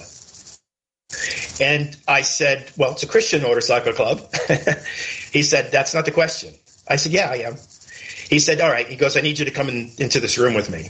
And I was detained for probably about an hour and a half, in which I had to get onto the, the phone with a supervisor down in San Francisco or LA and talked to her for, for that entire time on and off as she was searching through my background to try to determine whether they were going to let me in or not. And eventually they did. And I asked the guy, the, and the guy said, he says, I'm a Christian. I said, so does this happen a lot? He said, yeah. I said, uh, how often do they turn people away? He goes, you're the first I, I've seen that they haven't turned away. wow. Oh, I would assume so, that in again, Canada, a, in Canada, they're probably more upset that you're a Christian biker than a dangerous biker. well, that's probably the case, right? But again, this all comes with the territory. If, if you're not willing to give your all for, for the work of Christ, uh, again, I don't know what to say to that. And and again, I think I think Christianity. And I'll be honest with you, I don't I don't care what church you go to. I don't I don't care you know if you're reformed or you're not reformed. Um, I think Christians have lost that drive to give it all for Christ. I think I think that they're not intentional. I think that they don't know who they are and what their calling is. I think that I think that they're fearful. I think that they lack faith in that I've seen even reformed people that have come up with an idea about doing some sort of evangelism give me so many excuses, pastors included, reformed pastors, of why we have to wait and why we can't do it and why this and why that. And and lost the opportunity to another church who God then said, okay, I'll give it to this church. And literally, two weeks after this pastor came up with, with the idea of doing it, but not following through, a church down the street had the same the same drive given to them to do this, and they did it. Yeah, again, I think Christians at this at this time in history are at the weakest they've ever been, and, and I don't know how to change. It Was part of my ministry was taking men who just needed some guidance, some proper teaching, um, someone to, to show them this is how it's done, you know, like Paul did with Timothy, uh, you know, and, and donate and give my time and my effort into them. In fact, Zach, we've got to go to our enough, final break. I don't think right there's now. enough people doing that. We, we're going to pick up right where you left off. We have to go to our final break right now. Uh, don't go away. We'll be right, we'll be right back after these messages from our sponsors.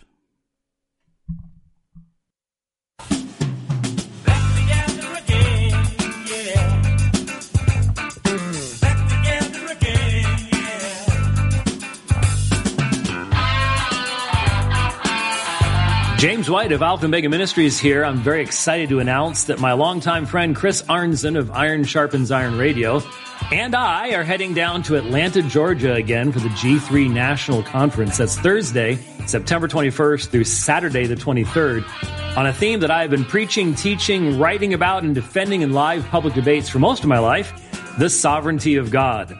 I'll be joined on the speaking roster by Steve Lawson, Voddie Baucham, Paul Washer, Virgil Walker, Scott Aniol, and Josh Bice, founder of G3 Ministries.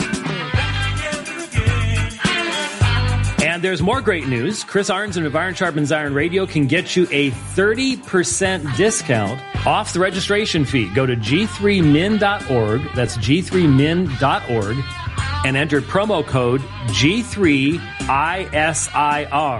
That's G3ISIR for the 30% discount.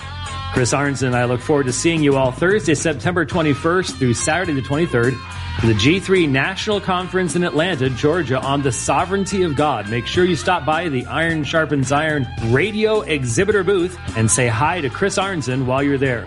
Go to g3min.org and enter promo code G3ISIR for your 30% discount off the registration fee.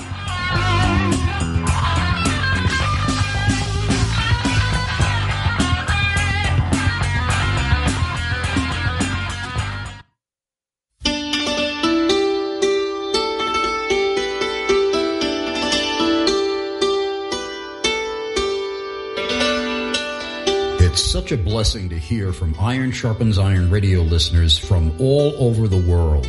Here's Joe Riley, a listener in Ireland, who wants you to know about a guest on the show he really loves hearing interviewed, Dr. Joe Morecraft.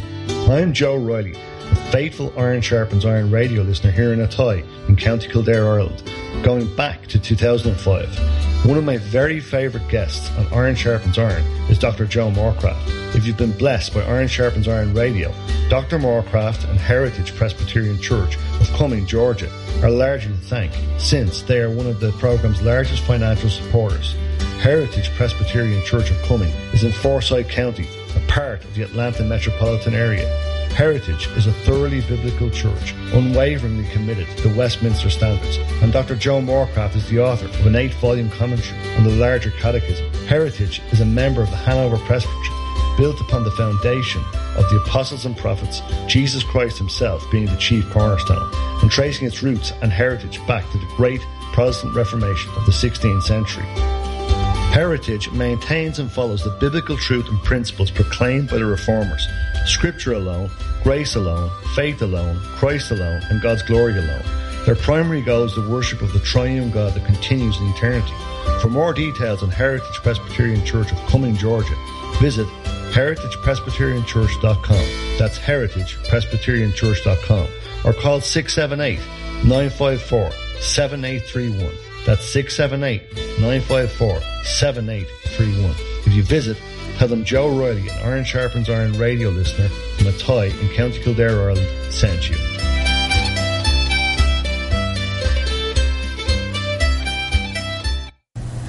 Hi, this is John Sampson, pastor of King's Church in Peoria, Arizona, taking a moment of your day to talk about Chris Arnzen and the Iron Sharpens Iron podcast. I consider Chris a true friend and a man of high integrity. He's a skilled interviewer who's not afraid to ask the big penetrating questions while always defending the key doctrines of the Christian faith. I've always been happy to point people to this podcast knowing it's one of the very few safe places on the internet where folk won't be led astray. I believe this podcast needs to be heard far and wide. This is a day of great spiritual compromise. And yet God has raised Chris up for just such a time. And knowing this, it's up to us as members of the body of Christ to stand with such a ministry in prayer and in finances. I'm pleased to do so and would like to ask you to prayerfully consider joining me in supporting Iron Sharpens Iron financially. Would you consider sending either a one-time gift or even becoming a regular monthly partner with this ministry? I know it would be a huge encouragement to Chris if you would. All the details can be found at ironsharpensironradio.com where you can click support. That's ironsharpensironradio.com.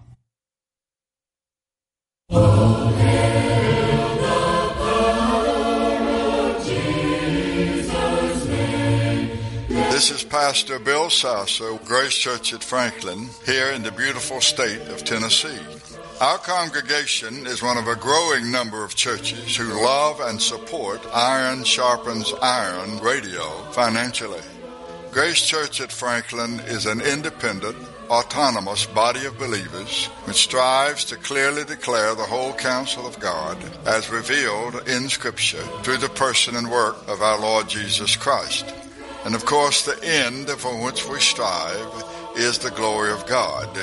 If you live near Franklin, Tennessee, and Franklin is just south of Nashville, maybe 10 minutes, or you are visiting this area, or you have friends and loved ones nearby, we hope you will join us some Lord's Day in worshiping our God and Savior.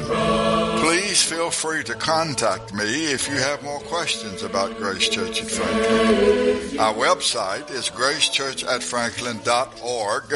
That's gracechurchatfranklin.org. This is Pastor Bill Sasser wishing you all the richest blessings of our sovereign Lord, God, Savior, and King Jesus Christ today and always.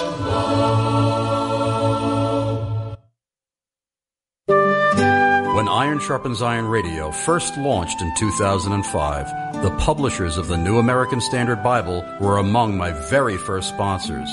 It gives me joy knowing that many scholars and pastors in the Iron Sharpens Iron radio audience have been sticking with or switching to the NASB. I'm Pastor Nate Pickowicz of Harvest Bible Church in Gilmanton Ironworks, New Hampshire, and the NASB is my Bible of choice. I'm Pastor Rich Jensen of Hope Reformed Baptist Church in Coram, New York, and the NASB is my Bible of choice. I'm Pastor Sule Prince of Oakwood Wesleyan Church in Toronto, Ontario, Canada, and the NASB is my Bible of choice. I'm Pastor John Sampson of King's Church in Peoria, Arizona, and the NASB is my Bible of choice. I'm Pastor Chuck Volo of New Life Community Church in Kingsville, Maryland, and the NASB is my Bible of choice. I'm Pastor Steve Herford of Eastport Baptist Church in Jacksonville, Florida, and the NASB is my Bible of choice. I'm Pastor Roy Owens Jr. of the Church at Friendship in Hockley, Texas, and the NASB is my Bible of choice. Here's a great way for your church to help keep Iron Sharpens Iron radio on the air. Pastors, are your Pew Bibles tattered and falling apart? Consider restocking your pews with the NASB and tell the publishers you heard about them from Chris Arnzen on Iron Sharpens Iron Radio. Go to nasbible.com, that's nasbible.com to place your order.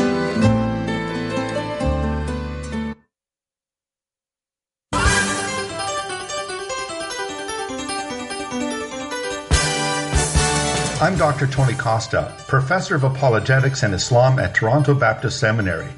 I'm thrilled to introduce to you a church where I've been invited to speak and have grown to love Hope Reformed Baptist Church in Coram, Long Island, New York, pastored by Rich Jensen and Christopher McDowell. It's such a joy to witness and experience fellowship with people of God like the dear saints at Hope Reformed Baptist Church in Coram, who have an intensely passionate desire to continue digging deeper and deeper into the unfathomable riches of Christ in His holy word, and to enthusiastically proclaim Christ Jesus the King and His doctrines of sovereign grace in Suffolk County, Long Island, and beyond. I hope you also have the privilege of discovering this precious congregation and receive the blessing of being showered by their love as I have. For more information on Hope Reformed Baptist Church, go to hopereformedli.net. That's hopereformedli.net. Or call 631 696 5711. That's 631 696 5711. Tell the folks at Hope Reformed Baptist Church of Coram, Long Island, New York that you heard about them from Tony Costa on Iron Sharpens Iron.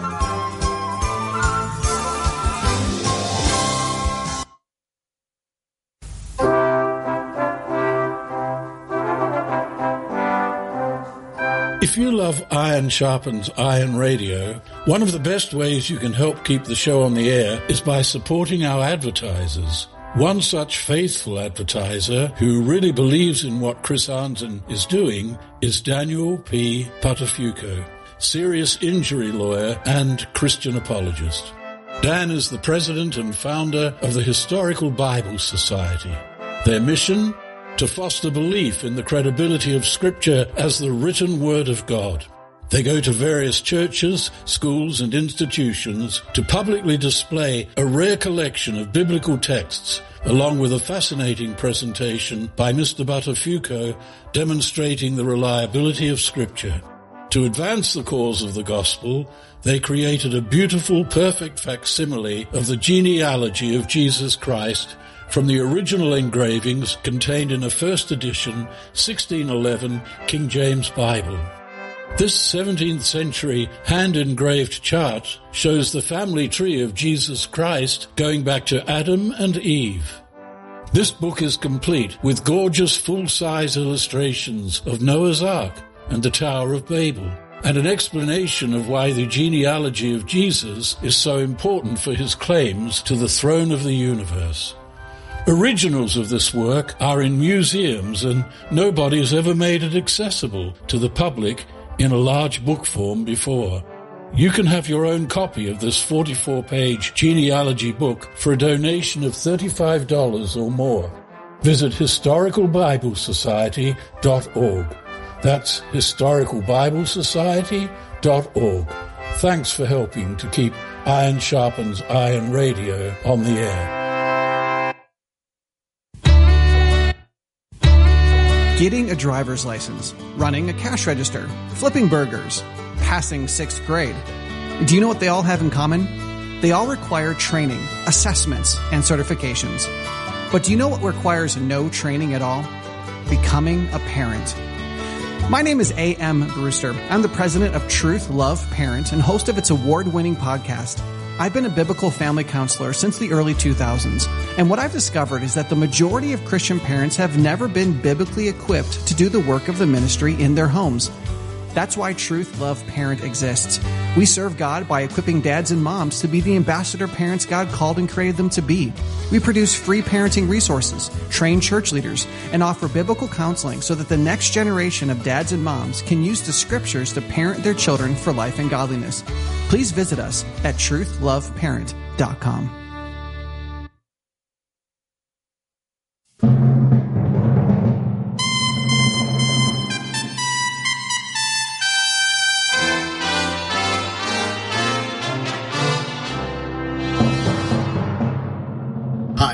Brian McLaughlin, president of the SecureCom Group and an enthusiastic supporter of Chris Arnzen's Iron Sharpens Iron radio program. The SecureCom Group provides the highest level of security, closed circuit television, access control, and communication systems for Manhattan's top residential buildings, as well as churches, commercial properties, municipalities, and more. We custom install exactly what you need to protect yourself, including digital recording, off-site viewing, and connectivity from most smart devices. From simple code activated systems to the latest technology using facial recognition, the SecureCom Group has it. We also provide the latest in intercom and IP telephone systems. In addition, we provide superior networking platforms. We'll create, maintain, and secure your local network. Whether it's a Wi-Fi or hardwire network, we'll implement the latest secured firewall, endpoint solutions, and cloud backup. I would love to have the honor and privilege of helping protect the lives and property of Iron Sharpens Iron radio listeners and their associates. For more details on how the SecureCom Group may be of service to you with the very latest in security innovations, call 718-353-3355. That's 718-353-3355. Or visit securecomgroup.com. That's securecomgroup.com. This is Brian McLaughlin of the SecureCom Group, joining Chris Arnzen's family of advertisers to keep Iron Sharpens Iron radio on the air. Puritan Reformed is a Bible believing, kingdom building, devil fighting church. We are devoted to upholding the apostolic doctrine and practice preserved in Scripture alone. Puritan Reformed teaches men to rule and lead as image bearing prophets, priests, and kings. We teach families to worship together as families. Puritan is committed to teaching the whole counsel of God so that the earth will be filled with the knowledge of God as the waters cover the sea. We sing the Psalms, teach the law, proclaim the gospel, make disciples, maintain discipline, and exalt Christ. This is Pastor David Reese of Puritan Reformed in Phoenix, Arizona.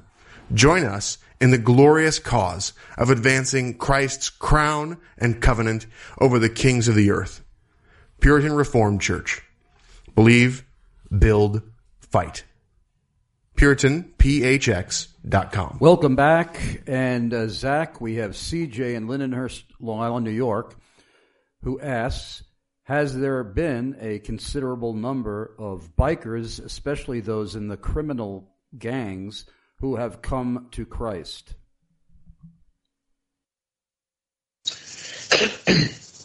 well, as we know, again, it's uh, it's not always easy to to measure that. You know, we we always say, you know, we're planting seeds, which I think is the truth in many cases. But you know, I could think of a couple that I know of for sure, and I would say if there's one, even over 15 years of work in Arizona, that it was well worth it. um, again, it, it's it's a, it's a process in which we don't always see the end result of, but we just have to uh, be diligent in doing what we're called to do. I mean, I think that's that's the root of everything. It doesn't matter. Uh, it, that's not for me. You know, that's not for me to know. Maybe uh, I'm just called to do what Scripture says I'm called to do, and what every Christian's called to do. And the outcome of that may be that God draws that person to Him, and maybe not. But again, that's not my concern. My concern is only that I, as a Christian, do what I am called to do based upon what Scripture tells me. And what I want to say is this too. Go ahead. Go ahead. Uh, go ahead. Just just finish what you have You to say because we're I running we're out coming- of time. Okay, I, I want to say this: the the you know everything I did was intentional, and part of that intention was at the end was uh, planting a church. And and you had mentioned parachurches, and I know a lot of people don't like parachurches, but what I would say is this: the parachurch really is probably doing the heaviest lifting out of all the churches, and it's it's a much needed thing. Uh, regular churches are not going to be where you know the the lowest of the low people, so to speak, are going to go. Um, and planting the church in Phoenix, what we saw blossom from that was not just hardcore bikers, but we saw so many people coming to our, our church that just felt like the church that they were going to um, wasn't loving them, wasn't caring for them, that they were looked down upon. All these types of things you hear. Uh, You know, there's a reality out there of that. So churches, parachurches, serve a great need. And please give our listeners any contact information that you care to share, if you do want to share that information. Yes, sir. You could always find me on uh, on a biker's look. That's the the web address for uh, for my webpage. There, you could also find my book on Amazon. Uh, you know, would appreciate if you go there again. Maybe not only for you, but maybe you have somebody that you want to uh, give the reform perspective to in a very kind of you know down to earth way. But you know, do that as well. It would be very much appreciated. And his name, by the way, my guest's name is spelled Z A K. S is in Sam, A E N as in Nancy, Z is in zebra. Thank you so much for being such an excellent guest today. Thank you, everybody who listened. I want you all to Thank always you. remember for the rest of your lives that Jesus Christ is a far greater Savior than you are a sinner. Amen.